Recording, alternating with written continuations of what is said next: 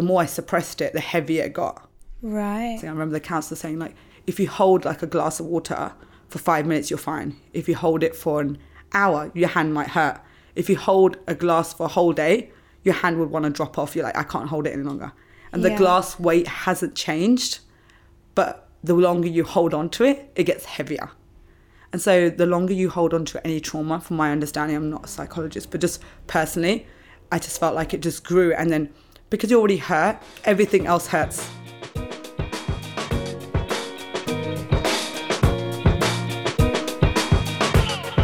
This is the Sparrows and Wildflowers podcast stories of faith, love, life, loss, and eternity.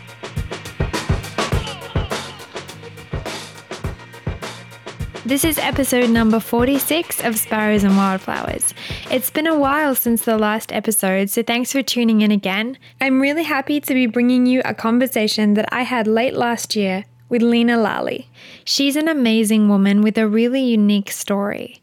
Leena grew up in London in an Indian family and was part of the Sikh religion.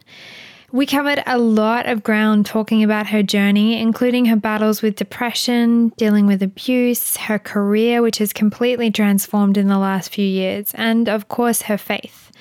And just a warning this episode does address drug use, mental health and suicidal thoughts, and also sexual abuse. Her story is very profound and I hope it helps you. You can also follow Leena on Instagram, check out her blog at crownedleena.com. That's C R O W N E D L E E N A.com. And she's also started a YouTube channel as well. But now, here is my conversation with Leena. Hope you enjoy it.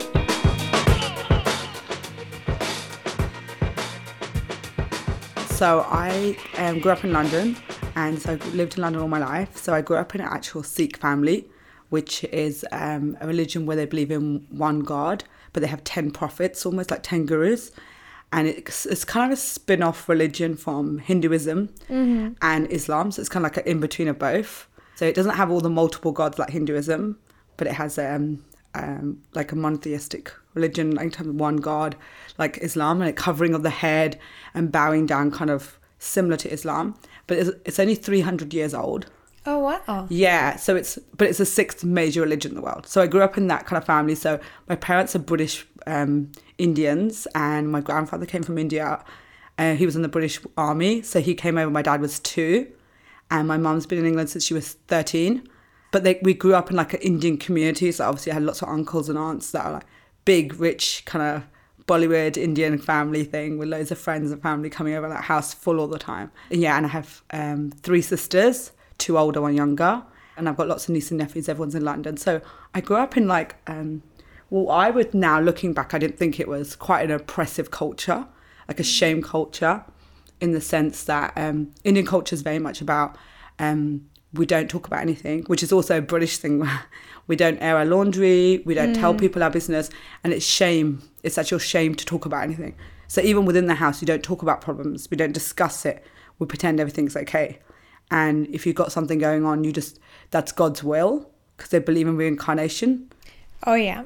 So they believe that um, you lived a life before, and the reason being, so if you're suffering anything, if you if you you lose your money in this life, it's because you must have been really bad with the money in last life, or you stole from someone, so that money's coming back off you now. Someone's stealing off you now. Right. So you deserve it.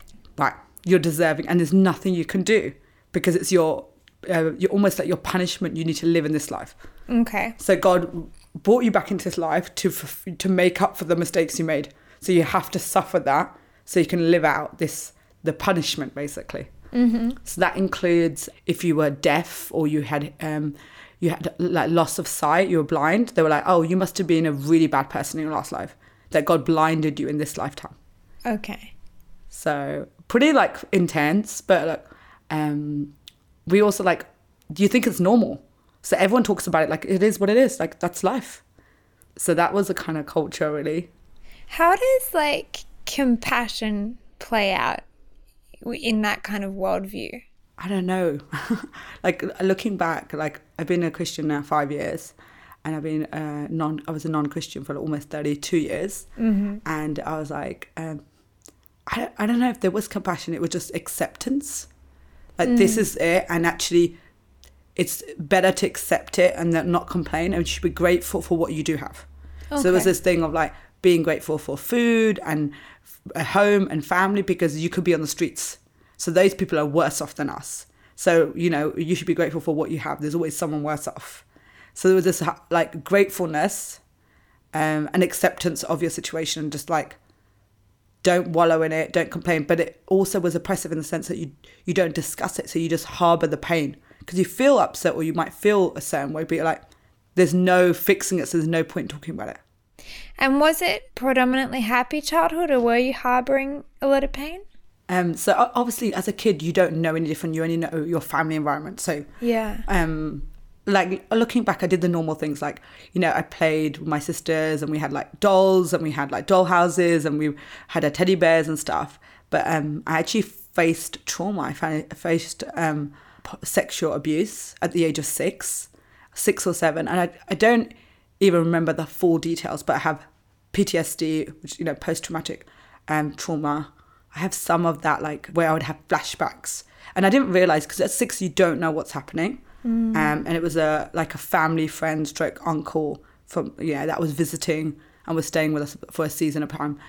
And because we didn't discuss anything and it wasn't that it was that generation where you don't even really talk about sex education until you go to school and maybe they educate you around 10 or 11 when you're going through puberty and they kind of say your body's changing this is what happens but that's the first time it's introduced usually.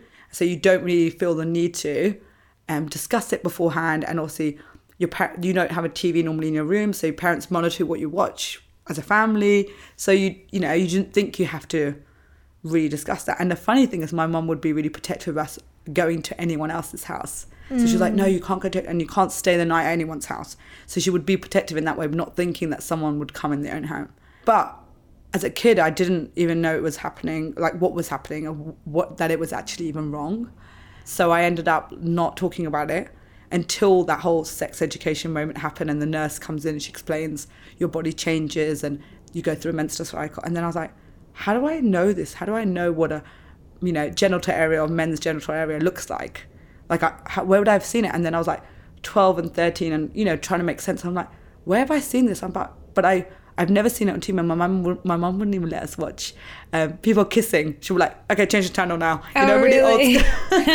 she was like, "They're snogging." Uh, She was like, "What is this nonsense?" Ah. like, quick, change the channel. Like, I'm like, "Mom, it's just a kiss. Calm." And like, she said, "No, this is disgusting. What are they doing?"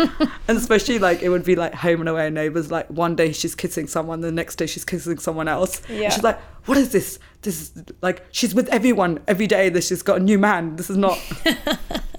this is you know unethical um so like i just knew that we were so protected so like mm. i just couldn't make sense where i had these images in my head it just didn't make and then as i got older I, I got more aware of like just life and you know aware of like sexuality and stuff i was like okay there's no way a six seven year old would have those images in her head so I knew, and then as time went on, I think more and more flashbacks came up, and so I knew it had happened. But then I got, it was like I was twelve or thirteen. I was like, well, what do you do with that information? Mm. It's already happened. It's kind of in the past. Do you think, well, it's not happening now? Like, there's no point discussing it. Right. And so I kind of just got on with it, and I just thought if I ignore it, you know, it will go away because you know it's not happening right now. And unfortunately, like now looking back, it was the worst thing to do because it just it didn't go away. It actually just grew in terms of the trauma because the more I suppressed it, the heavier it got. Right. Counselors, like I did a lot of counseling. I remember the counselor saying like, if you hold like a glass of water for five minutes, you're fine. If you hold it for an hour, your hand might hurt. If you hold a glass for a whole day, your hand would want to drop off. You're like, I can't hold it any longer. And the glass weight hasn't changed, but the longer you hold on to it, it gets heavier.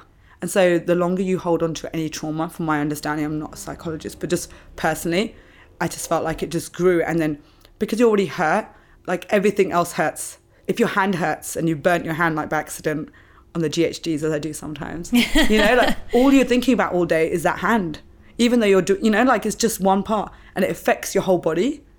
So it just felt like, so if anything else happened, it was like, but I'm already hurt. Why you, you know, I couldn't let go of that one hurt. So everything else just added to it. And also, I didn't learn how to talk about things.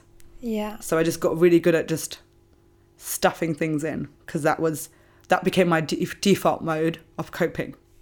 Mm. And what did school look like for you? Was that a positive environment?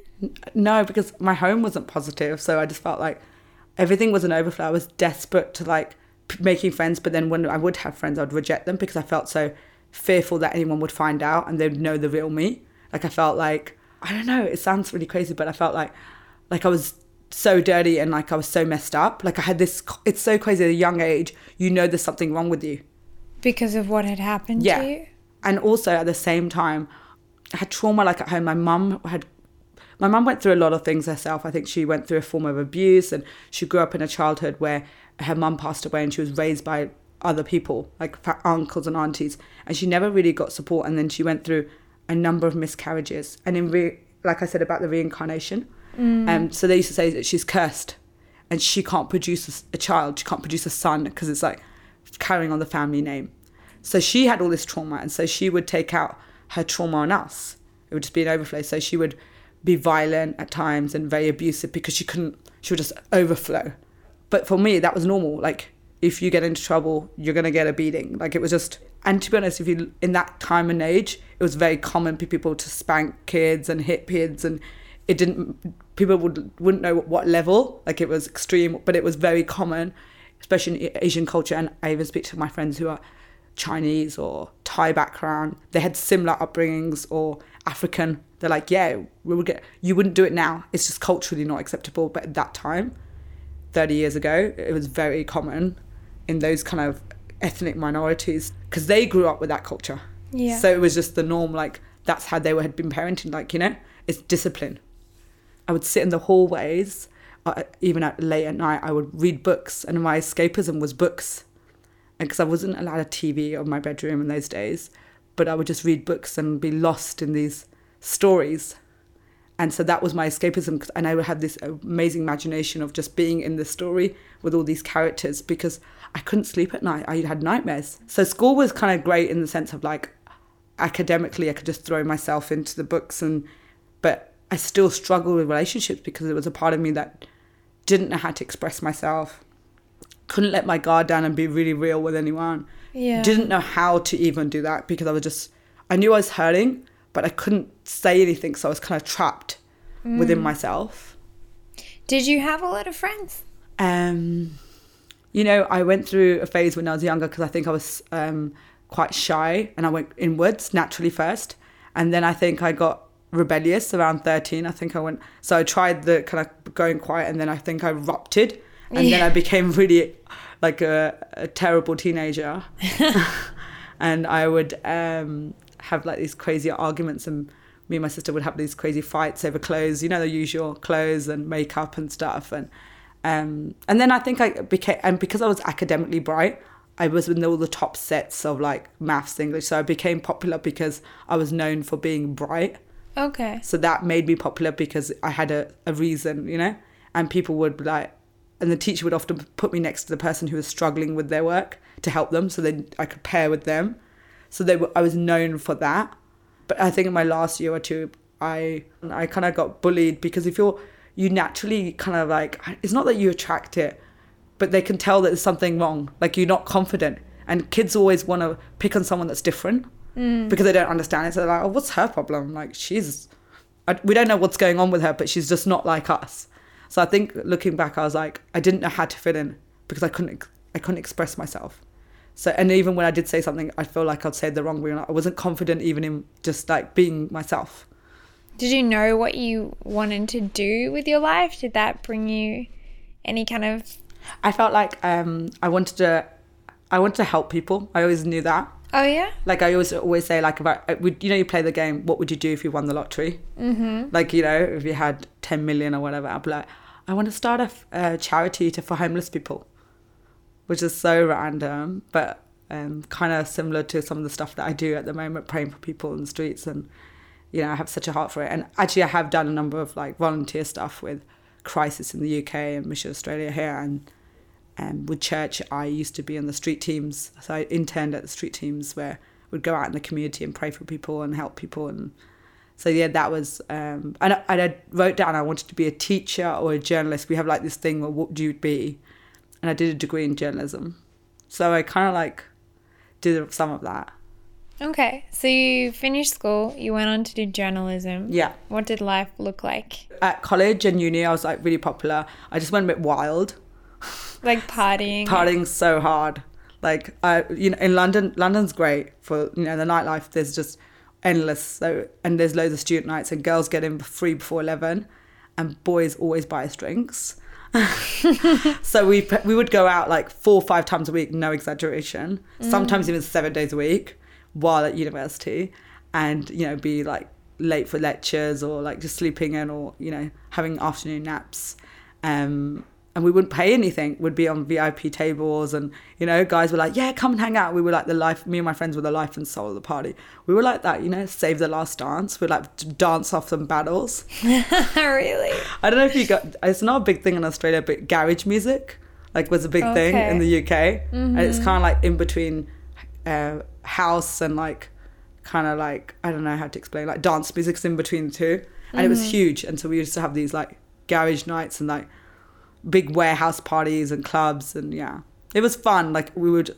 So I I hid behind that and. And so looking back, I had I was like just trying to fill myself up with fun, Yeah. and it worked. Like temporarily, you feel great. Like I'd go out and I would like partying, lots of drinking, excessive drinking, and everything's funny when you're drunk. You know, like, you fall over and you think it's hilarious.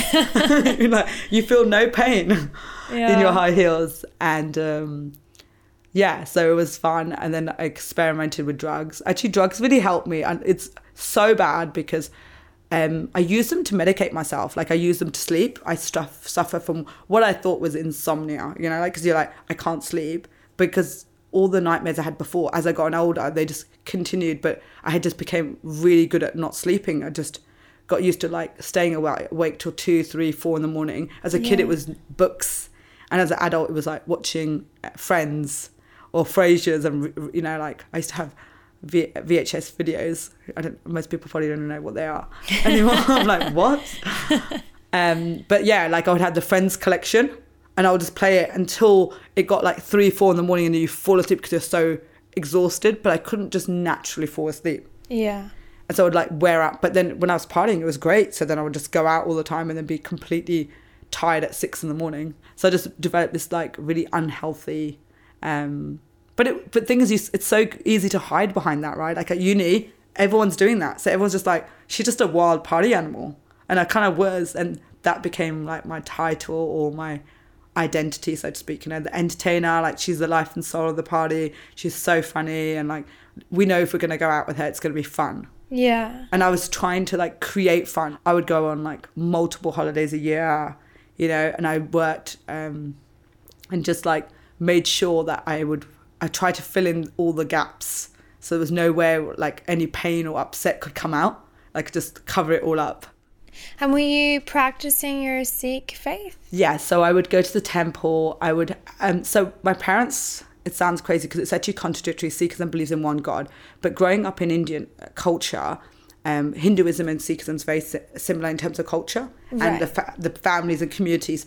So pe- my parents were so desperate for answers because my mum had so many miscarriages and sickness in our family. A number of things happened, and so people would say, "Why don't you try this temple? Why don't you try this priest or what they say like a guru, almost like a prophet?" and you would go to him and he would he would like read your birth chart um ba- based on your birthday and your date of time of birth and then he would he would predict your future and he would say this is why you're struggling in this area because your birth chart says in your last life this happened to you and so they but my parents would take us to the hindu temples growing up so we went to both Okay. so i practiced hinduism and sikhism Mm-hmm. so in my uh, at university, I had a shrine in my room with all the Hindu gods and stuff. Like and my you'd open my cupboard with my wardrobe, and there was a shelf where you would put clothes, but I had a little shrine there. Mm-hmm. and then I would go to the temple, and but I would pray pretty much every day, and I would have the translation in English, and so it was like the right thing to do. And but you because it's an old language, a bit like. Um, old Catholic would be like in Latin in the old days. So Yeah. no one really understands it. You just repeat it and hoping that it just goes in your spirit. But I had the translation, but st- like no one really reads the translation. You just repeat the words over and over again, and then you're like, okay, and you kind of want to p- get like just a place where you're like, oh, I feel a bit of peace. Or you Yeah. in your head you psychologically think, okay, well I've done a good thing, like I've done my bit. So then God will hopefully hopefully some good things gone up up there and it'll work out. But there's not a two way communication. It's just one way. And you had studied journalism. Did you go into that field? So I did like some work for BBC. I worked on their websites for a while, and then I did some volunteering work for some other bits and pieces. But I didn't go into it because at the time um, London is so expensive, and I moved out and I wasn't speaking to my parents. Or I, I don't even remember what happened. Uh, actually, it was a time when I I started having clinical depression. Like I broke up with a long term boyfriend that we thought we were going to get married, and so then that was like the pushing. I think like that just broke the seal for everything else that I'd been trying to hide. This is during uni, and so at that time I was like, I kind of had a meltdown, complete meltdown. I kind of stopped uni, and I um, I basically went into depression for eight months. Couldn't leave the house. So this relationship, he broke it off. And we we both broke it up with like it wasn't working Yeah. but like it but we really really loved each other still. But it you know like Oh. so it was like kind of like we wanted to be together but we just kept arguing about certain points and one of them being the different caste system which is kind of confusing. Oh yes, you know the caste system which is like we're farmers ancestrally we come from a line of farmers and there's like tailors or cobblers or carpenters. So in the old you know hierarchy like almost like a class system. Yeah. we were the highest and he his family were slaves or were like almost like cleaners or pot you know? Yeah. um and so you, like they would still see that as in like it's frowned upon. It's a bit, bit like prince william marrying the the maid. Like it would be frowned upon like you can't marry the maid from the palace you know? So it was like that even though she might be now a ceo but she came she's a maid's daughter you know? Um so my parents were really against it anyway so a number of things happened and we broke up. So when i got depressed everyone thought it was because i was uh, broke up my boyfriend. I let them. I didn't want anyone to know. It was because of my abuse all the trauma was coming up and it was almost like there was a bucket full and it was like the last glass that someone had just put in and it just it just overflowed and i couldn't stop it. And it was like everything that i had tried to put a lid on it it just and i couldn't. And i just had thoughts like almost thoughts in my head of suicide and harming myself. And there was a part of me was like i don't want to do that. Like i was actually scared. And there was a voice going yeah just do it. What's the point? What's the point? and it was like a tormenting voice which i know i think i feel now looking back at like at the time i was like i'm just ill.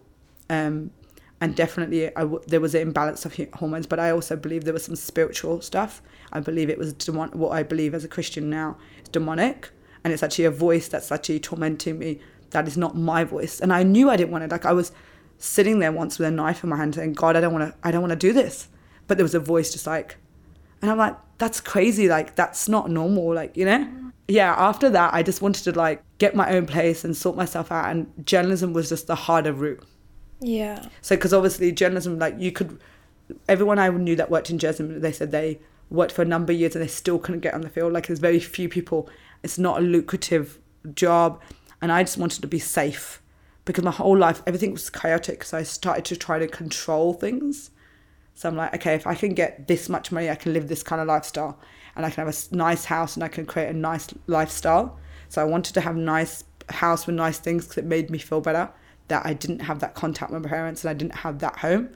And then I wanted the holidays because they kind of kept me, you know, going and fun. And I wanted to have the party lifestyle and the clothes and the designer. So I'm like, I just need to do something for like money, just get some money because that will just be one less thing to think worry about yeah. because actually money can help you with a number of practical things. Mm. So I did that. So for a number of years, I worked in sales, in recruitment for the pharmaceutical industry, and I was very good. In my first year, I was top in the company, and so I was like, okay, this is great. Like I'm good at it naturally. I wasn't planning to. I thought I'd just do it for a year or so, make some money, and then go back to journalism. But I just fell into it and made lots of money, and then I was just naturally good at it. And so and it fed the lifestyle I wanted like it you know and it was great. I like got to travel the world I got to do so much so like yeah and I made some great friends I loved it. So I did that for eight years. Oh, eight years. um yeah so I actually transferred from London to Australia with that company. And this whole time you're experiencing the depression? Yeah, so I still would have these um what I call functioning depressive. So I'm going to work, but like I would be that um like looking back, I was such a mean person because I was so like hurting inside. So someone would say something like, "What's your problem? I haven't got time for you. Get out my way." Like I was that person because all you need to do is press a button that an old wound, and it, I would like just bleh. and everyone would just think, "Oh, she just got attitude," but really, I still hadn't expressed and dealt with some of my emotions, and so I would like and I needed to control everything at work. It had to be a certain way. And if someone argued with me, I'm like, no, like because I was so like I couldn't let my guard down. I couldn't just be like, oh, okay, cool, because I was like so scared of being hurt. Like I had the, all these walls up. Mm. So I was really good at my job, but as soon as someone questioned me, like gave me some feedback, I'm like, how dare you, like, Yeah. because I was so broken, I couldn't handle any criticism or any like. I was like, no, don't you talk to me like that, like, but there was truth in what they were saying. Like they're like, hey, you shouldn't be doing it like that, or maybe you shouldn't talk to the client in that way. I'm like, well, I'm the top in the company, so you know, it's such a pride. So I Yeah. hid, but you know, but the pride was just because I was hurting, and I was I was masking it with pride, and so yeah, like I was good at my job, but I had like so many uh, communication and personality issues. They were like, "We, you're great, but like we just wish you would just calm down. Sometimes you're just you're just so extra." I'm like, "What are you talking about?" So they sent you to Australia then. yeah, so there was a new division opening in Australia, and they asked me if I wanted to go. Did you want to go? Like I had I was dating this other guy years on and uh, again it didn't work out. Here we go. Sounds like a pattern. And then I was like this is a sign. Like I, like I just still believe God can give signs. So I was like maybe it's a sign. Like had I been with him I wouldn't have gone. And I was like I've always wanted to work abroad. Australia was never on my bucket list. Um, but I was like okay well you know worst, what's the worst case scenario? I go for a year or so. I don't like it. Come back. It's not you know but I'm like it'd be an adventure. Were you in touch with your family at that point? no, we weren't speaking because just be, I was just being wise. I think it's really wise to protect yourself. So my parents were going through their own stuff, and they would just say sometimes things were, that were quite mean, and not because they were trying to be mean. I think that's their normal language, just to be the way they express themselves. They're like they can't help themselves sometimes, just old habits of, of like maybe you know being derogative or being negative. But for me, I was trying to build myself up. And so I was getting better. I was getting counselling, and then I'd feel a bit, little, okay, I've had a better week. And then I'd speak to my mum, and she'd be like, "Well, you did this, a da da," and just it would take me back there. Mm. And my sister ended up being in hospital because she had mental health. She ended up being diagnosed with schizophrenia and bipolar, and I just thought, if I don't get help and protect myself, I'm gonna head that way. Like I knew I had enough wisdom, thank goodness, to like go and get help. Go to the. I took myself to the doctors. I took my. I made sure I get counselling. And counselling in the UK looks very different, where they do give you like eight weeks or twelve weeks. They you they meet you and they say, okay, well let's do twelve weeks and then we'll see how we go. You know, and then they actually say to you after twelve weeks, we think you should go and um, work out and do the things that we've discussed, practice them, and then if you want to come back, you can come back. But actually live your life without counselling for a while, so you're not dependent on people, which I think is really healthy. And so, but I was really good. Like I would have seasons where for six months I wouldn't have counseling, but then I'm like, okay, something's been triggered. I'm f- I can't stop crying. This is going on, and I would have like a new flashback or a new thing would come up out of the blue. Nothing would even trigger it. I don't even know how it got triggered, to be honest. And then I would go and get counseling again because I was like, I need to be healthy, like just to, because otherwise I had times where I'd be at work and I couldn't stop crying and I'd have to run to the toilets. I was just bubbling with all these emotions from a childhood that I hadn't dealt with. So you did begin to open up. I remember going to my first ever counselling session, and the woman, I was, uh, it's an hour session, I was 50 minutes late. 50. Five. oh, no. Because I, I, I, I deliberately was late, though. That's the funny thing, because I was like, I don't want to go. I'm not going to go. I was so mad. I was so mad at Go- God and life. I was like, I don't deserve this. Like, I, I hate the fact that I have to talk about it because my whole life was pretend like I had worked on not talking about it. So it was almost like someone was push forcing me. I'm like, but I knew I had to talk about it, about it, otherwise I wouldn't get better. Like I knew that was the reason I was ill. Like I, I knew that. So I was like, you're forcing. And I remember saying to her, I said, I was like, I hate you. I said to the counselor. She was like, Why do you hate me? She, I think she tried not to laugh, but I was deadly serious. I was like this broken little girl in her office and going, and she's like, Why? And I was like, I don't. And she goes, Well, you didn't. What, what happened to you today? I didn't want to come. Okay. She's like, she was so graceful. She was like, Why didn't you want to come? And I was like, because uh, you make me talk about it and I don't want to talk about it. Like that's what I've been my whole life has been about not talking about stuff. And I've been t- programmed that way. And it's going against everything you've ever known. Yeah. And, and I just remember like having to force myself to talk about it because I knew I'm like, it's going to get worse. It's not going to go away. And it, it was a journey. And for so long, it was just her and me. So I didn't tell any of my friends so that my closest friends didn't know. My best friend said everyone thought it was because of this boy. And I was like, yeah, great, you think that. I'd rather you think I'm obsessed with some guy and I'm having trouble with him than you to think, because there was such a shame attached to, I think, with um, sexual abuse or um, physical violence, domestic violence, it, or that kind of stuff. There's such a shame attached to it. Like that happened to you, like, it almost like there's something wrong with you now, like it happened to your body.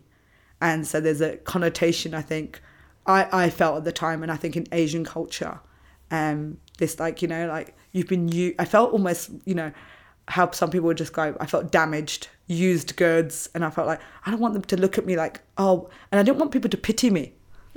I thought people be like, oh, poor her. And I'm like, no, I don't want to poor me. It happened. It's not who I am, you know? And I thought they're going to feel sorry for me and treat me differently. Right. And I just didn't want to, I just wanted to pretend everything was okay. Yeah. So how was it when you got to Australia? So Australia, especially in the summer, I don't know if you- know this expression. They call it like um, silly times. Like you know, like it's like this expression where like it get Christmas time and like the summer here gets you know crazy. Yeah. And then a lot of the expats here have what Peter Pan syndrome. Do you know about that?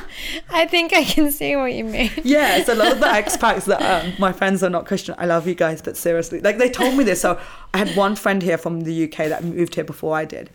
And she said to me, she's like, just so you know, there's a bit of a Peter Pan syndrome. I'm like, what are you talking about? Peter Pan syndrome. She's like, there's all these young people like, like been partying for the last five to seven years and they're like just living in the city, drinking, partying hard and like just going out. Yeah. And I was like, sounds great. I'm like, I'm on board with that. And so I kind of just adopted that lifestyle. And even more so because I didn't have my, I've got nieces and nephews, but I didn't have any family here.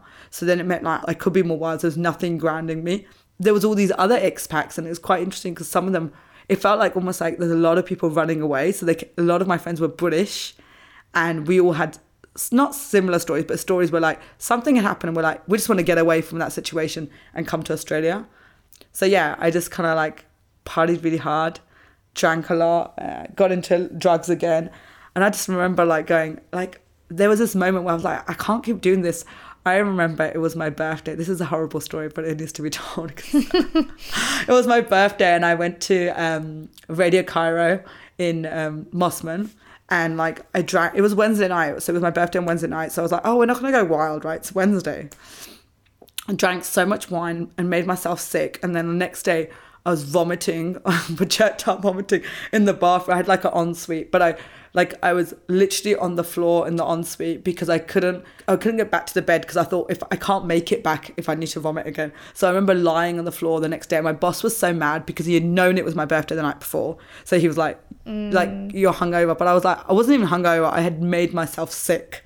I was like, what am I doing? Like, I'm actually physically making myself sick. Like, this is ridiculous. And like lying on the bathroom floor, like you go through all that. You like your life flashes before you, and you're like, what am I doing in my life? Yeah. like- Wow. you feel sorry for yourself. You're like, poor me, and you're like, uh, but I did this to myself, you know, like, and you have this moment of like, is this what I want my life to look like? Like, Mm. and it's funny now when there's a song, a Hillsong that we sing at church, and it says something like, "Where would I be without you?" Like, I always remember that vision. I would be on my floor in my bathroom, like just projectile vomiting and, go, and praying, like, "God, forgive me, like, help me." That's where I would be without Oh. Jesus. Wow. So I was wondering this, like, how did you get from that point to being in Hillsong Church? Oh my god, so that's a crazy story. I'm going to try and give you the quickest version. So growing up in England, we do a lot of schools are Church of England, so you know about Jesus. Yeah. And so we did hymns, we did got the whole world in his hands. I had a girls brigade, which is like a Girl Scouts. Mm. So I used to go to that and they would tell Jesus stories. And that's run by a church as well. And so I would do that. So I kind of knew, but it was kind of like, this is my. So in Sikhism and Hinduism, Hinduism, we believe whatever you're born into is your religion. So like, that's your thing. So we're like, cool, that's your thing. This is our thing. Yeah. So conversion's not even something we ever talk about. The only mm. conversion we know is about Islamic co- conversion, but we don't Christian evangelistic movement at that time. I didn't know anyone. I hadn't heard of it. Um, but I had this one friend who I worked with when I was at university, and she was a Pentecostal black um, Jamaican back. Her name's Melissa. She's the best. And um, I remember she tells me the story now. We were working together in a mobile phone store part time, and she saw me selling, and I was like the top saleswoman. And I was like, people always say like you could sell uh, ice to the Eskimos, Leena. You're like you know sand to the to the Arabs, and I'm like, yeah, I am the best. um, and so she saw me sitting at another counter selling, and then the Holy Spirit said to her, the Spirit of like the God's voice said to her, "Hey, tell her about me." right? And she was like, God, what are you talking about? She, because sometimes people are open, they're like asking about religion or they're open. Like, I was not looking like I was open. I'm not asking. And he's like, she's desperate for me. She needs me. And she was like, oh, okay. Like, but still, like, kind of thinking, this girl is so Sikh, so partying, so this world. Like, she's not looking for any kind of spiritualism or a new life, you know? Mm. She's not curious. She's not even asking about Jesus or anything. Anyway, she just befriended, she just, she just became a really good, good example of how to love people. She just became my friend and she just loved me. And I remember, you know, I, I get this now because pe- I think sometimes people get intimidated by, intimidated by me. I was intimidated by her, but not in a bad way, in the sense that I felt like she was such a good person. And I felt like when I was around her, I was so convicted of the stuff that I was doing. I was like, she just spoke with such love and grace, and you could tell she wasn't she wasn't carrying uh, bitterness or hurt, which I was, and she wasn't masking. She wasn't trying to pretend. She wasn't trying to fit in. And she wasn't sleeping with boys, and she wasn't doing the drugs. And she was so happy because I was happy with that stuff. Mm. And when I was around her, I, like I wouldn't tell her about the drugs and the boys because I'm almost like, oh my god, she's such a good person. I don't want to ruin her. Tell her my my bad stories of last night. Like, but she had never said I can't say those stories, but she just carried this presence, which I know now is the Holy Spirit. But in those, I'm like, she's such a great person. I don't want to say this. Like almost like you know, a priest. You don't want to tell the priest like your, you know, the stuff you've done, your mm. confessions. I felt like that, but she never ever told me anything. She never told me off. Or, but she carried this beautiful presence where you would only want to talk about good things around her. And every time I was around her, I felt good about myself. And now I know like she was just led by Holy Spirit and she just was really encouraging. And I remember one time she would say, Come to church. And her church was this big Pentecostal church in Brixton, Rourke, where there's like robes, like um, like 2,000 people, you know, flags, the modesty cloths, the whole. Modesty. yes, they still use them. And like, you know, the whole works. Like there's a choir of 100 people in robes, like, you know? And I was like, wow, this is so cool. It's like something out of Sister Act, Bell, right? Like this amazing. And I remember going there just feeling so encouraged because it was like so inspirational, but not really thinking, oh, this is my church or I want to go here. Still practicing Sikhism. And then one time it was women's conference and she said to me, um, will you come with me uh, for women's conference? And I was like, yeah, sure. Because she became my best friend at this point. So she would really sew into me, really talk to me, pray for me all the time. I was like, okay, cool, I'll come. And then on the week of this women's conference, she rings me, she says, Are you coming tonight? And it was like Thursday night. And I was like, I'll come at the weekend, like Sunday. And she's like, No, no, you have to come tonight. It's either tonight or Friday night. I was like, Oh. And Friday night was party night, right? So that wasn't going to happen. So it was like 45 minutes the opposite direction in London. In Brixton, I lived West London near the airport. But I had promised her and I was a woman of my word. So I like, okay, I'll go. And then this woman spoke at the meeting. And I remember at the end, I remember I'm not telling anyone my business ever. And she, it was like she was reading my mail. And I believe God could speak. Like I believe God could speak through the priests and these good prophets I used to go and see and I'd pay money for. And then she said, This might have happened to you, and your mom might have said these words. And it was like words that my mom had exactly said to me. And she's like, You might have been uh, abused and you might have been kicked out your home, and this might, like, it was like, she literally like said about five or six key things where I'm like, I, I was looking around like, is there someone undercover? Like, but, and I almost like, had I told my friend, I'd be like, you told her, you told her, but I had never told my friend. So I almost wanted to say, someone told her. This presence came over me, which I now at the at that time I didn't understand the Holy Spirit because I'd never heard of it. I just heard of Jesus and Father God. And so uh, this presence came over me like almost like a rush of energy, like almost like chills, but like a warm chills, like like tingling. And I remember just falling to my knees and just sobbing uncontrollably, and just feeling. And I but I couldn't understand it. And so I knew something had happened. And they said, "Do you want to rec- receive?" One, they must have said Jesus because I was a mess, so I didn't even know Jesus. But I just felt they said God, so I was like, and also with Hinduism, they believe that all gods, you know, so many. So I was like, yeah, I want God. So I put my hand up, but not thinking I want Jesus or I want to be Christian. I was thinking, I want my God. So mm. I'm thinking my God is using this woman to speak to me mm-hmm. because my God can do anything, you know. So I leave there, and she's like, "Do you want to talk about what happened?" And I, I didn't know what to say. I had no words. I was like, "How do I?" I, I, I don't know. Like what happened? I couldn't explain the the goosebumps and the tingling. I couldn't explain me crying on the floor because remember my whole life is about putting on a mask. So I'm Yeah. like, I don't do this. Then fast forward, she kept trying to get me to go to a church. She's like, look, I've, I know my church is great, but you need a church with your own community. I'm like, yeah, whatever. And then she's, I kept saying, there's a church just up the street from where I work, and there's a mixed community. There's people from all different backgrounds because I'm British Indian. She's, she's like, there's white, black, everything. There's all different backgrounds, so you'd fit in there. So every week we would try to meet up, but it wouldn't happen. Years went on, like we would try and go, and either she'd get sick or I'd get sick or I'd get busy. And in that time, things were just happening with my family. I was still getting depression in and out. So I was just like, I can't face it. And she was like, okay. Anyway, fast forward, I come to Australia. And um, there's moments where I'm like lying on the floor, vomiting, and I'm like, what am I doing? I need to have some normal friends where I'm not making myself. I'm not. All my friends were just partying and drugs and you know people. So there was this one guy that worked with me, Davin. He's amazing, and um, him and his wife, like we all hanged out as a group with a couple other couples, and I don't know, there was just something different about them. I didn't even know they were Christian, but they carried a presence of just like they were just so kind, and they would go out, but they would never speak badly about someone, never gossip. I just saw some really good traits, like, and they would always be like, okay, when it got too wild, like, okay, we're gonna go home now, like, we're not gonna stay out till four in the morning. We'll be done at twelve or one. So they have fun, but there was a, you know, they were just, I don't know, and I just felt like they were grounded, almost Yeah. like they they were sensible. And so I thought I need to hang out with them because they're fun, but they're not crazy. Because I'm, I just don't know where to stop. Like I have no boundaries. So I said to them, "Hey, like let's do lunch on Sunday." And they're like, "Oh, we go to church." And I'm like, "Cool, I've been to church before. I'll come." so I invite myself to this church, and I walk into Be and Behold um, Hillsong City Campus. So I walk walk in. I remember it was May 2000 and maybe 2014, I think.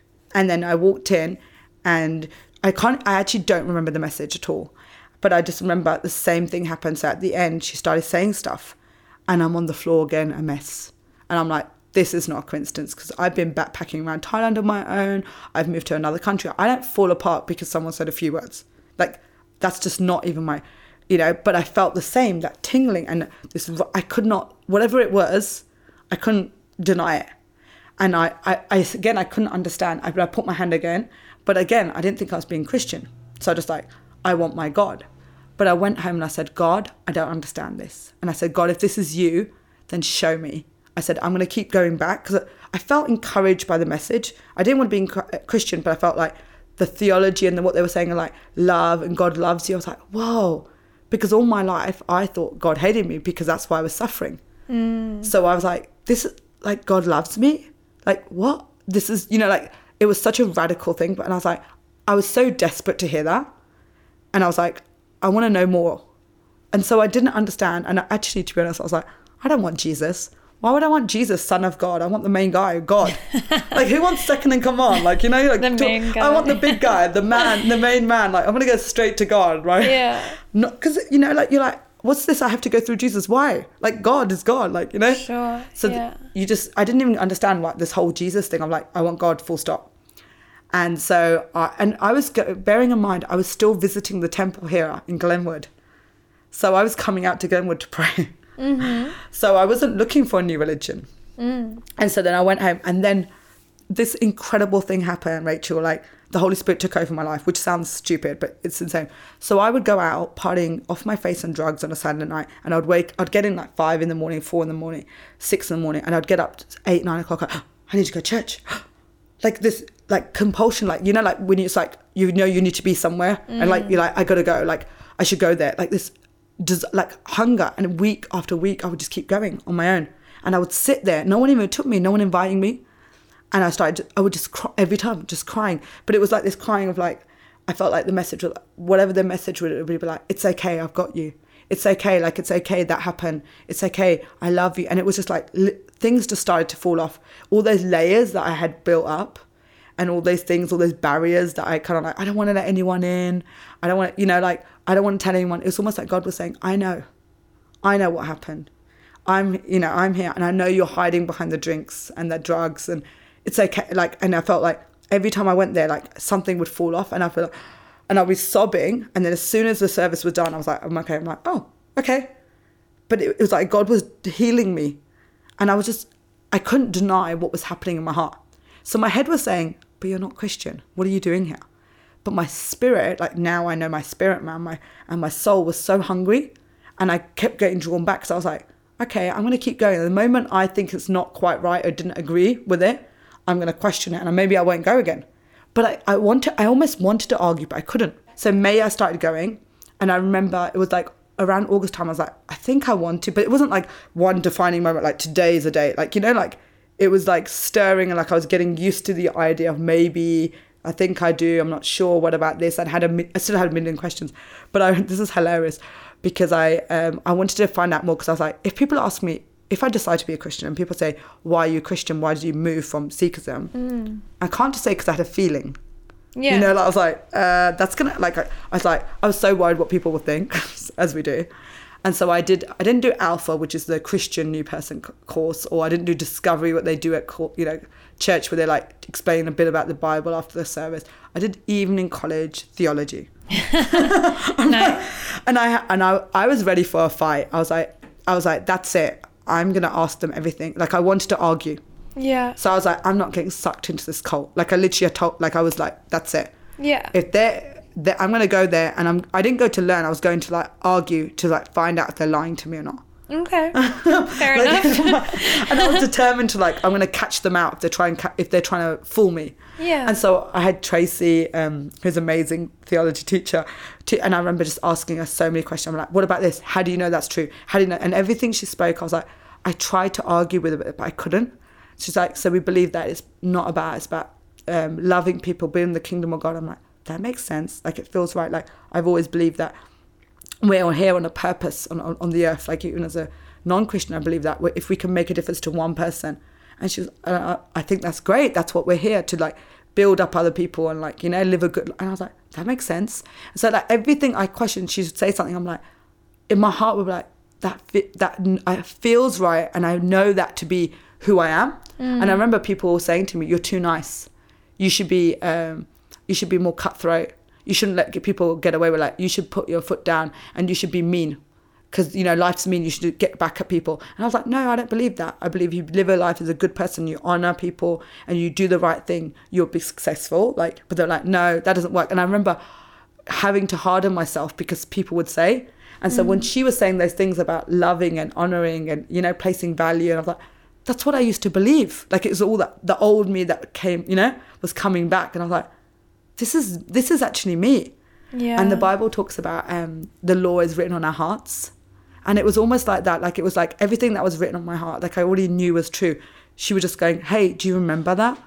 Do you remember like that's who you are? Like you you want to help people, you want to love people, like you have a natural compassion.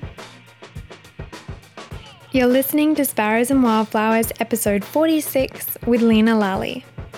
And now here's an excerpt from my conversation with John Halabi. I think love is a massive thing. Generosity is also something big because I've seen what it's like not to have anything, and I've seen what it's like to go Christmases without eating and and all that sort of stuff, and not having family around. Compassion is a big thing as well. Like I just never ever want people to go through what I've been through, and if I can do anything to sort of stop that, then I feel like that my, that God's done His job through me. That was an excerpt from my interview with John Halabi in episode 41. And now back to this conversation with Leena Lally. I heard someone say about um, hearing God's voice. People always say, "I heard God say," and I heard God say. I'm like, "What does this heard God say? Like, where are you hearing God? Like, because Yeah. at this point, I'm not hearing God." Yeah. So I go, I'd asked my friend Michelle, who's Davin's wife, and I was like, what's this deal with hearing God? And I really believe if God is our father, we're all children, we're equal. Like we like I would have the I can get that. So I'm like, how do I get this? Like, what's the deal with this? Tell me. like, Yeah. Just I was so hungry because I'm like, finally, if this is the real thing, I want it. Like I want all of it. I don't want like I know what it looks like without it. I felt like this is working. Like I'm feeling better. So I'm like, I could see like two percent maybe or not even 0.2 percent. Like it was I was improving. So I'm like, what if I did more of it? Like let's see if it works. If two percent works, then yeah. Yeah. So I was like, so she talked to me about hearing God's voice, about being still, and about meditating on God, and like actually hearing that inner voice, like almost your conscience, like which is like your inner voice, you, you know, your gut feel, where that Christian saying your gut comes from the Holy Spirit, like lives in your gut. And so I was like, okay. And I remember like as soon as and as soon as I started praying those prayers, and I was like, I was just adamant, like they say, childlike faith. I was like, well, God's to talk to me. I'm His daughter. Like it's a matter of time. Like I know you're going to talk to me, God. I'm just waiting. I'm just waiting. And I was, mm. de- I was just adamant. Oh, and I would pray that every day. I'm like, and I remember God started speaking to me, and I started hearing God's voice audibly. Wow. Yeah. And I don't know how, like, he started telling, telling me about people at church, and I would start what I didn't know it was called prophecy. But I'm like, God told me did this. So I would say, for example, I might tell you something like, God told me that you're you're gonna move out your house, and you're like, thinking that all your flatmates gonna move out your house, thinking that you already know that, and you're like, how do you know that? And I'm like, don't you know that? I thought God told you as well, because I assume God told us all the same. Yeah, yeah, yeah. I'm like, why would he keep it a secret from you? Like, it's your flatmate.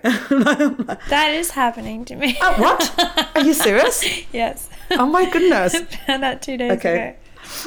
Okay, so that's another thing that happens to me a lot. Prove my point. Okay, so yeah, sorry about that. no, it's all it's fine. um, so um, awkward. It's not. Holy, It's, it's a fine situation. Holy Spirit, yeah, I know, but it's funny that Holy Spirit's like, okay, let's just talk about that. Of all the scenarios I could have said, I'm like, that's, That's so funny. funny. So um, yeah, and I, I assumed God speaking to everyone at the same time. I didn't understand how it works, so I would go up to, to church and say, I said to my leader, that girl's going to leave, and she was like, how, like, why would you say that girl's going to leave church? And then a few months later, I did. So first they thought that I was a bit crazy because I would just say, that, and I didn't have the delicate Christianese way of saying things like, "Oh, I mm. feel like there's something on my heart," like, you know, and I'm like, I would just be like, "So God told me, like, yeah, you, you're gonna do this," and they're like, "What? What are you talking?" And then it would months later, it would come to pass. But then I started hearing God on the streets, so I'd mm. go up to the first time was ever like I was still doing still doing self medicating drugs to sleep. So I was hungover and kind of still stoned from the night before.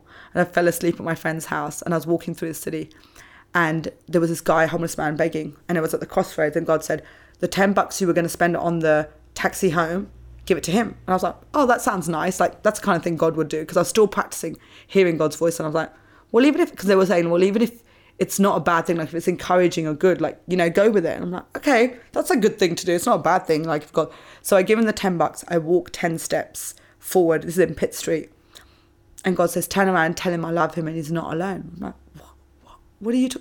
Like this moment, trying to like argue with God in my head.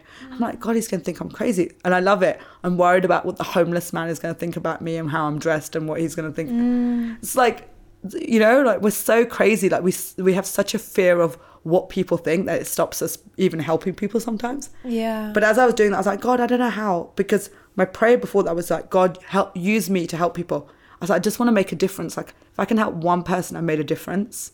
You know i want to be known for like when they say your obituary. What did you, this woman do? What was her legacy? Oh she would always help someone. That's all i wanted to be known as. So i walked back to him. As I was saying that and I was arguing with God, like, what am I going to do? How can I say this? I literally felt the Holy Spirit, the presence of God, like take over. Because the next thing you know, you really don't realize, but you're like, you're standing in front of the person. And I was like, hey, I'm Christian. This might sound crazy. And I've never done this before. I'd never seen anyone do it. Because I I had been a Christian for like months.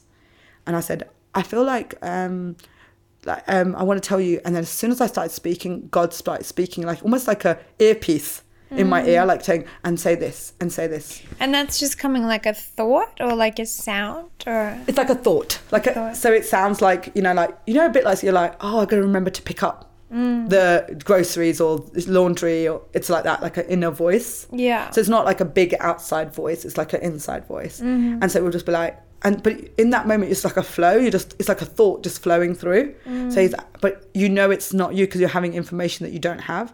So he's like tell him that he's not to give up. Tell him that he's going to get his house, he's going to get his car, he's going to get his house, um, his life restored. And I was like, you're not going to and I was I was kind of like my heart was beating fast and I could feel that tingling on my body again like so there was a presence of what I know as God. And I was like, okay, so I knew I was in this moment with God. And so I, and it didn't feel horrible. It felt like, okay, something's happening, but good happening. Um, like a rush of adrenaline, but a little like an adre- adrenaline kind of almost. So I started speaking to him, and then God said, ask him about his mum. I said, is there something going on with your mum? And he said, yeah, my mum's sick. And I was like, can I pray for her? So I was like, he's like, yeah. And I was like, what's her name? Margaret. And then I was like, God, I pray for Margaret, pray for healing. I'd never done this before. It's all God telling me. I was like, and then, then after that, um, she, then God said to him, and I said to him, "Don't you dare give up." I said, "You wanted to give up," and I felt the sense that God was saying that he was suicidal, that he wanted to give up, and I said, "Don't you dare give up." And he was like, "Okay," and his eyes were welling up. I said, "God loves you. God sent me for you today," and she, he was like, "Okay," and like taking deep breaths, and then I said, to, "God said he started to pray this week." I said, "Did you start praying this week?" He goes, "Yeah, I just started." Wow. And there was this moment I was like, don't you dare stop. I said, I'm here because you prayed, God sent me. He was like, okay, yes, like, you know, like shocked. He was like, mm. thank you so much. And then I like, I didn't know what else to do. Kind of, I just kind of walked off like, Yeah. and I was like, you know, that shaking, like, what just happened? And I had never seen it happen because other people say, oh, that's kind of cool in Christian circles. People are like, I want to learn how to pray for people and learn to hear that voice. But it was just a supernatural gift. Mm. And I think the crazy thing is I was still hungover and stoned from the night. and I just think God is so gracious because he actually looks at your heart. Yeah. Like my intent was like I wasn't doing the drugs because I was recreationally just like I was actually self-medicating to trying to help myself and still covering from PTSD and all the other things and not being able to sleep. Yeah. Having insomnia all my life until Jesus healed me. And then I remember going past Zara in Pitt Street and I was like, God, what just happened? Like, like quivering. And he was like, um, he's like, I'm gonna get you to do a lot more of that. And I'm like, what? And he's like, is that okay? And I'm like, I just, I never know how to say no to God. Like when God's speaking, I don't know when people say to me that, well, God told me to do that. I'm like, this is the God of the universe. Like he created the stars. Like I was in awe that he would even mm. talk to little old me yeah. and especially because I had so many years of like empty prayers as a non-Christian, and so in Sikhism you never hear back. It's just one way. So I'm like, this is amazing. God's speaking. So I'm like, yeah, okay, cool. Like whatever you say, you're pretty. You've got a good idea. I'll trust you. You know, like I know Yeah. you're good. That's all I know. I don't know anything else. And then as I said, okay, God, and I said, but how can I? Because I was thinking, how am I going to go around talking to people? I don't know what I'm doing. And he goes, because I'll be with you. And then I saw this vision of Jesus, uh, like just like a vision, like in front of me, and I like sobbing, like uncontrollably, undone at 10 a.m. or 9:30 a.m. in the morning on a Saturday outside Zara. And he's like, when when you look, I'll be there, and if you don't look, I won't. So it's like, if you need me, I'll be there. And in that moment, like everything changed for me. And after that, I couldn't stop. I couldn't turn it off. And the voice just get louder and louder. And then I thought, okay, this is cool. And I would pray for people at work. I would know stuff about people. It just kept growing. Um, and then coming to a question about Bible college, there's a verse in the Bible, it's Jeremiah 29 11, talks about I have plans to prosper you and not harm you, you know, uh, plans for hope for a future. I'm like, so God, you had plans for my future. So that means when I was born, when you were knitted in your mother's womb, another verse, I think it's like in the Psalms, it talks about He knitted us in our mother's womb with plans and purposes. And I just think at that point, God designed something for me. And I was meant to be maybe, I don't know, journalist or teacher or whatever, right? But obviously, I had just done my own life and fallen into sales and fallen into my own plans, right?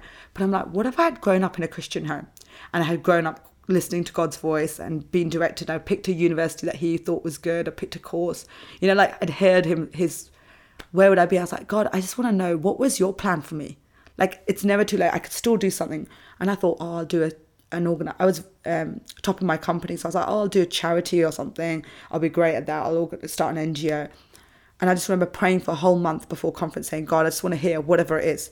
And I remember going into conference and I put my hands up to worship. The first song I said, God, I don't know what you're going to say, but I'm just really expectant and I really want to hear whatever you say. And I just thought he might say, just chill, enjoy your work, and just carry on where you are.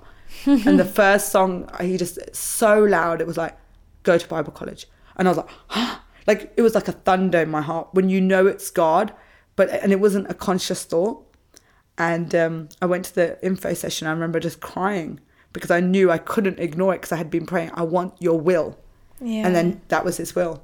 So that was March. In April, I kind of said yes. And in May, May I quit my job of eight years and I had debt on my credit cards. And I was like, and I was like, God, I can't do this. Like I have debt. Can I pay off my debt and go in January? He was like, no, I want you to, I want you to trust me because the Bible talked about like, he's your provider. And I, I think it's great. I'm like, yeah, God will give me free money and like help me.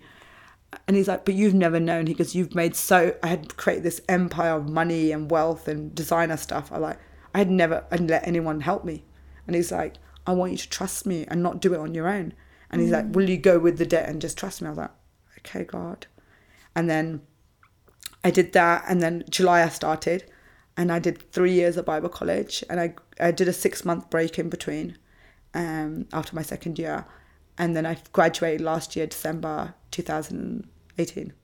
Then, when it came to sort of unpacking the abuse that had happened to you and everything that you'd been through, was that a process? Was that a moment? Yeah, I felt I was so mad at God because I've like because I'd done counselling as a non-Christian, Yeah. and I firmly believe that counselling really helps. Like, there's incredible people to, um, you know, help navigate that are experts and know what they're doing and trained. And I believe God gives people and gives talents to people to help us, you know. So, but what I found with non-Christian counselling was they were very good at like, um, you create a good self-awareness. So you're like, because of this abuse, that means you don't trust people. Because of this abuse, that means um, you find it hard to make relationships or talk about it, or you feel shame. And so they'll talk about all the issues, but they didn't take away the pain, Yeah. and it didn't take away the um, the memories and the flashbacks. And so what they often will say to you, because I had clinical depression for eight months where I was on medication that time, they'll say, because you've been there and you've opened that door, like in your mind, there's a possibility that you could go there again. So I lived in fear. So there was this whole thing of like, I understand they're they're thinking about it because they're trying to be a, just be self aware. But then there was this part of me like every time I got into a relationship and it was going to break off or something was going to happen or a friendship or something would go wrong, I'd be like, is this going to be the trigger? So I felt like, is this going to be the thing that's going to push me over the edge? Like, am I going to go into that deep depression? And it was such a dark hole. And it was, I remember being in that depression and like thinking I was never going to graduate because it was during university. I never was going to be able to, uh, because I was on medication and some medication can make you have side effects. And one of the, my side effects was it made me numb. So I couldn't, because I didn't feel sad, I didn't feel happy either. And so I just remember feeling dead inside. And ideally, I should have gone back to the doctors and said, Can you change my medication? But I didn't have wisdom. Like I was just trying to do it on my own because I didn't want to tell anyone what I was going through. And I just, the thought of being in that black hole, I didn't even think I could even get a job. I couldn't leave the house. I was housebound. So I was like, I can't go out there. The thought, I was like, you know, and so I was constantly fearful of like, and so that's why I was used to control everything with so much fun and masking everything and like wearing a mask and looking fabulous and getting compliments for my designer clothes and my makeup and my hair and everything. And so when I started Bible college, God started talking to me about those things again. He's like, okay, let's talk about the abuse. I'm like, what do you mean talk about the abuse? I've freaking been talking about it for all these years. Like, I'm done with it. And he's like, but you haven't done it with me. Mm. And it was so hard because I was so mad at God and I was so mad. I was like, it's not fair because obviously it wasn't my fault. It happened to me. And it was so horrible what happened. And I was like, I don't want to go back there all the time. I'm sick of it. I just, I really want to just like almost delete my old life. And there is this concept as Christians, we believe that the old is gone. When you accept salvation and you receive Jesus Christ, you have a new beginning. But there's a process of sanctification and we have free will and we have to give our stuff to Jesus. And we have to go, God, this is my pain and I want to talk about it and give it to you and I want to let it go. And surrendering as we talk about. And so God's like, You've got all this stuff that you haven't given to me. And it's true. I just put it in a kind of box, and I didn't want to ever open that you know box of like old memories. And so God forced it out of me in a way because we were, I'd be in class and as the Holy Spirit like you'd feel the presence of God it was just like I would have like flashbacks during class during worship and looking back it probably was the hardest but also the best environment because I was in a Christian community and it was okay to cry and it was okay to um you know like get on your knees and worship and just like cry and you know, I had to go through counseling again, but it was different this time because I was, I would, God will bring up a flashback and I would say, okay, God, what happened? And I would find out exactly what happened. And he's like, but as a kid, you never talked about it. So let's talk about it now. Or you never cried. And I remember just crying for hours. And I was like, am I getting sick again? Is this depression? Because that's what sometimes depression can look like. But for me, actually, it looked like letting go. So it was actually, I was grieving and what Christians would call it purging, like letting go all that stuff that I had held inside and I hadn't dealt with. It. And it's almost like I remember um, the story of the bleeding woman in the Bible, and she was bleeding for is it thirteen years, I think. Yeah, twelve or 12 something. or 13 Yeah. years. And she basically, and in those days, the Bible talks about she would be live on the outskirts of community because um, she wouldn't be accepted. Because if you're bleeding, you're unclean for the Jewish community. So basically, you're not, and you're cursed. They think you're cursed. And so they think that you're not allowed to even live in the normal community. You have to live on the outskirts. And she came and she like pushed past all the crowd. The thousands of people were there because Jesus was in town. And she pushed past everyone and she touched the hem of his garment, just the robe, just the little hem, because she thought if I can just get close enough, he'll I could get healed. Like she was like, I know that, and I felt like that with Jesus. I felt like if I could just get close enough with him, like he can heal me because he had healed me in other things, and I was like, and I was just constantly going back. I was like, okay, God, I want you to heal me again. I'm just gonna open my heart again. I'm just gonna come past. And sometimes it felt like every day was this battle because all the other anxieties and fears and all the layers of walls I had put up were all the people in the way. Because I had put up like, no, I'm not gonna talk about it. I'm done with it. You know, all my I'm, I just want to pretend I'm okay. I just want to be a Christian now. I don't want to bring up my Sikhism, my Hinduism, and my oppression. And I want, I've already forgiven my family. Why do I want to live all the things my, my mum or my dad might have said to me when I was younger? I want to let that go. But until you lay it down, it doesn't disappear. Um, so like college was really hard because for me, I was a brand new Christian, and I didn't know there was a rainbow in the Bible. I remember asking people, "Is there a rainbow in the Bible?" And most people do that at Sunday school, like there's, you know, a rainbow and Noah, and I'm like, and they were like, but I would hear God's voice. This is the funny thing. So I would come up to people in my class. I'm like, so God told me this morning you were praying this, and He said that this is the answer. And they're like, how do you know what I said to God this morning? This that's crazy. That's weird because they were just like so dumbfounded that like someone who didn't know the theology, didn't know the Bible, but could hear God so clearly, and I had such a relationship with God. So it was mm. so hard for me because I had this gifting that I didn't understand. I thought it was normal, and I assumed everyone would have it. Why would God just give it to me? And there were some individuals, but I heard God very clearly, and yeah, but I had to go on that journey again, and but I honestly can say after like all that time, I'm completely healed. Like I can openly talk about my abuse and like even my blog is openly going to be talking about it and talking about the things I went through because I think it will help others. But I remember like one of my heroes is Joyce Meyer and she talks about her father who abused her, which is so hard. I can't even imagine. And she talks about it and she's like, she's like, I'll never say that I would wish it upon anyone. Of course it was horrible, but she's like, I wouldn't be the person I am had it not happened to me. I wouldn't have had the compassion. I wouldn't have got to know God at the deep level of intimacy. I wouldn't have been able to maybe help all the people I've been able to help, or the books I've written, and the people that have been impacted because of my story. And I was like, how can she say that? Like she's okay with it because it's something so good has come of it. I'm like, it's no matter what, it's terrible. And I remember thinking as a like just hearing her sermon, like as a very new Christian, like a few months in, going, I wish one day I can say that. And I really feel like I can say that now. Like I can say, it was horrible what happened, but the the amazing stories that have come out of it are so worth it. Like I remember being a non-Christian and none of my friends had been through any really trauma. And so I couldn't they couldn't relate to me that, oh, that's so sad that happened to you that but I was like, I wish I could help someone with this. And then when I started a Bible study group, like a connect group from church, three or four of the girls in my group had actually encountered abuse. And so it was almost like God knew and He sent them to me. And so when they told me, they're like, hey, I need to tell you something. This is what happened to me. And that's why I struggle with trusting men or I struggle with, um, you know, receiving compliments because I feel uncomfortable. I got it. I was like, I get it. And I'm so sorry. I knew what to say. Because often people are like, oh, what do I say? This is awkward. I knew exactly how to love them. I knew exactly how to embrace them and just be kind and just like go, it's okay. And just go on the journey with them and just like be their friend and just kind of keep encouraging them and getting them help or going get counseling and tell them my journey. I'm like, I can't believe all the stuff I went through is actually able to help someone else now. Oh, that's beautiful. And you mentioned in there your blog, so can you tell us a bit about what you're up to now? You've just launched this blog officially yesterday. Yes, I'm kind of dying at the moment all the time. I always say that. You have to kind of get over yourself when you're a Christian missionary. So I'm actually a missionary now. So as of December 2018, like like the fourth, the day after graduation, I got offered by someone um, to go to Papua New Guinea to um, minister to people. And then the door just kept opening, and someone would pay for the next trip. And so I meet people. So the last 11 months, I have not had an income.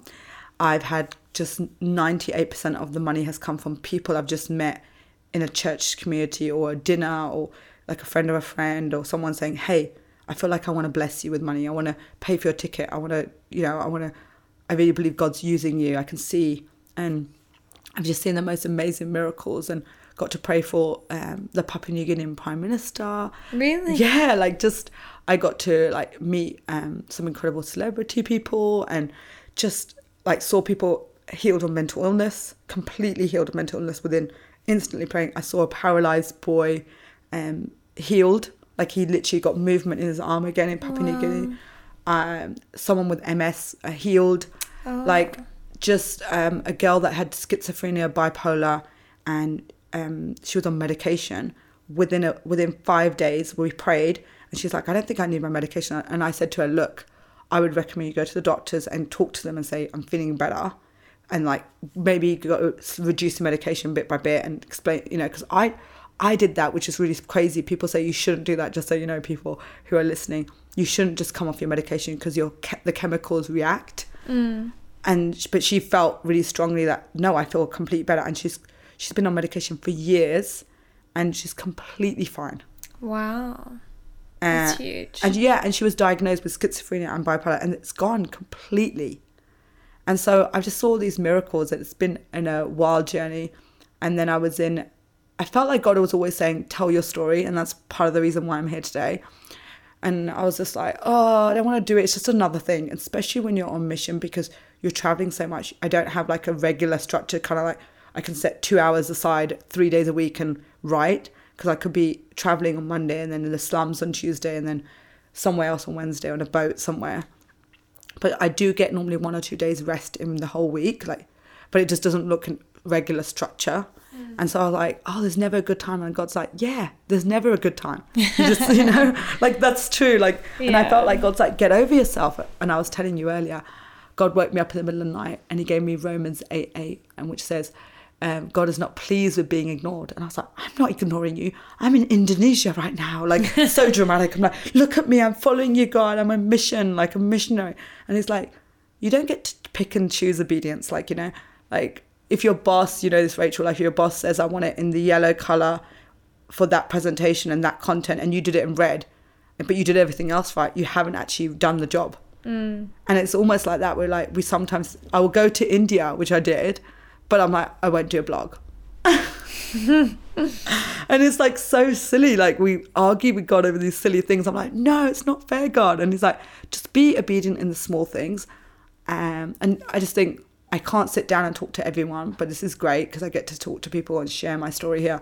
And I think the blog is a place where I can also interact with people. And I feel I started doing prophetic words, like daily words to people and saying, I feel God's telling me someone needs to be encouraged about um, healthy friendships or something. And then I would have like 50 people replying to me, a lot of my non Christian friends as well, saying, that was really useful. Like I needed to hear that. I've had some unhealthy friendships recently, and that was really that really spoke to me. The whole reason I do this is because I know what it feels like to be in pain and suffering, and I I know firsthand that it's possible not to have that. Like I used to always think I was always going to have depression and just be functioning with drugs and alcohol. And I know people now who are in their 40s and 45 married with kids and they're still doing drugs and alcohol to kind of numb the pain because they're like, well, it works and it's functioning. But actually, you don't need that. Like, I haven't touched that. I don't drink anymore. I can. I have the, have a glass of wine a month, if that. But honestly, I'm so content. I, Rachel, it sounds crazy. I'm 38 years old and I don't have a partner, not yet anyway. Um, and I do want a partner one day. Um, so I don't have a partner. I don't have a regular income. I don't have a house. I've been living out of a suitcase for two years. I have no regular church community because I'm always traveling in each country. I don't have a connect group like a Bible study. I don't have a leader or a mentor. Like I check in with my leader back here probably four times, five times a year, if that. So I can literally count the ha- phone calls on my hand, like of how many people I've spoken to while I was traveling. But I'm more content happier than I was earning 150,000, living in Darling Harbour, going on five holidays a year, including Vegas and Ibiza every year. And I have so much joy and peace that I'm able to sit with complete strangers in a different country in another like in 47 degree heat in Rajasthan in India you know with no air conditioning mm. and actually just hug people and like tell them that they're loved and that it's going to be okay I have so much to give it doesn't make sense like I'm even I've got friends who are not Christian back home and they're struggling in their marriages and they have a great house and they have the income and they have a great the kid is beautiful but they're struggling in areas they're still empty. And they're like how are you helping and encouraging us? Like we're comfortable. Like you're the one in the middle of nowhere and you don't know when you're going to get your next meal or your plane ticket. But there's this joy that comes from being healed and being knowing jesus that cannot come from anywhere else mm. and what and once you get that you don't care about the other stuff i feel so content I, I like makeup and i like nice things but i'm like i could take it or leave it but before i was like that makes me feel better and that yeah. doesn't make me feel better anymore mm. jesus is enough I'm wondering just a couple more questions to finish on. I'm wondering if you could kind of, I guess, just sum up for us what is the core of what you believe now. So I really believe in um, the Bible. I really believe that in the Holy Spirit. I believe that a Holy Spirit exists. I know some Christians don't believe that. I believe the Holy Spirit speaks to us.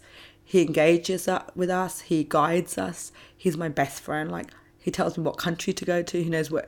I'll like. He knows my thoughts. Like I'll think, oh, I haven't had pizza in months because I'm traveling around Asia, and the woman I'm staying with will like text me and go, oh, do you want pizza? Like mm-hmm. literally, like he knows the little things, and I believe that God loves everyone, and God's literally reaching out to people. I meet complete strangers in the middle of a busy busy city or a desert, and he will tell me, he's like, hey, tell her that that thing that she's struggling with or that she's depressed, it's okay, I'm going to heal her. Or tell her that thing that happened to her as a child, he's sorry, and we're going to pray for healing. And they're like, How do you know that? We just met. But because God tells me that information because He wants them to be healed and them to know He's real. And I just see God chasing down people, literally. Like He's literally knocking. And I feel like most people always say there's a the universe or something out there. But I really believe that everyone's seeking because they're desperate for something, like a bigger answer than the everyday life, but they just don't know it's Jesus. And so I always believe there was a God, but I really believe Jesus is the answer. And if you have a relationship through Him and you receive the Holy Spirit and you say, okay, Holy Spirit, I want to know who you are, He'll come into your heart and you'll feel His presence. And it's almost like having a crazy thing. Sounds like having an imaginary best friend. And the this is a crazy story. So when I was seven, my imaginary best friend was Aslan the lion oh. from the oh. C.S. Lewis book. Yeah. C.S. Lewis is a Christian theologian and an author who wrote children's book to tell the story of Jesus. And the lion is as, called Aslan, and Aslan is um, the representation of Jesus. Like he's this big, courageous lion who protects the children in the book. Mm. But he's mm. also scary because you don't want to mess with him. but I was obsessed with that and mm. I remember being scared now looking back as a kid and like I would like want to go to the toilet at night. I'm like, Aslan, come to the toilet with me. Aslan, cross the road with me. And God's like, I was always there. You just couldn't see me. And I think if you look back, people are like, yeah, I kind of had that when I was a kid, or I went to a Christian Bible study on a Sunday, or I went to a thing at church, um, school, like, you know, a church thing, a scouts or girls brigade or I just believe that everyone knows there's something there and I feel like if they just go, Okay, God, if you're real, give me a moment, they'll have their own moment.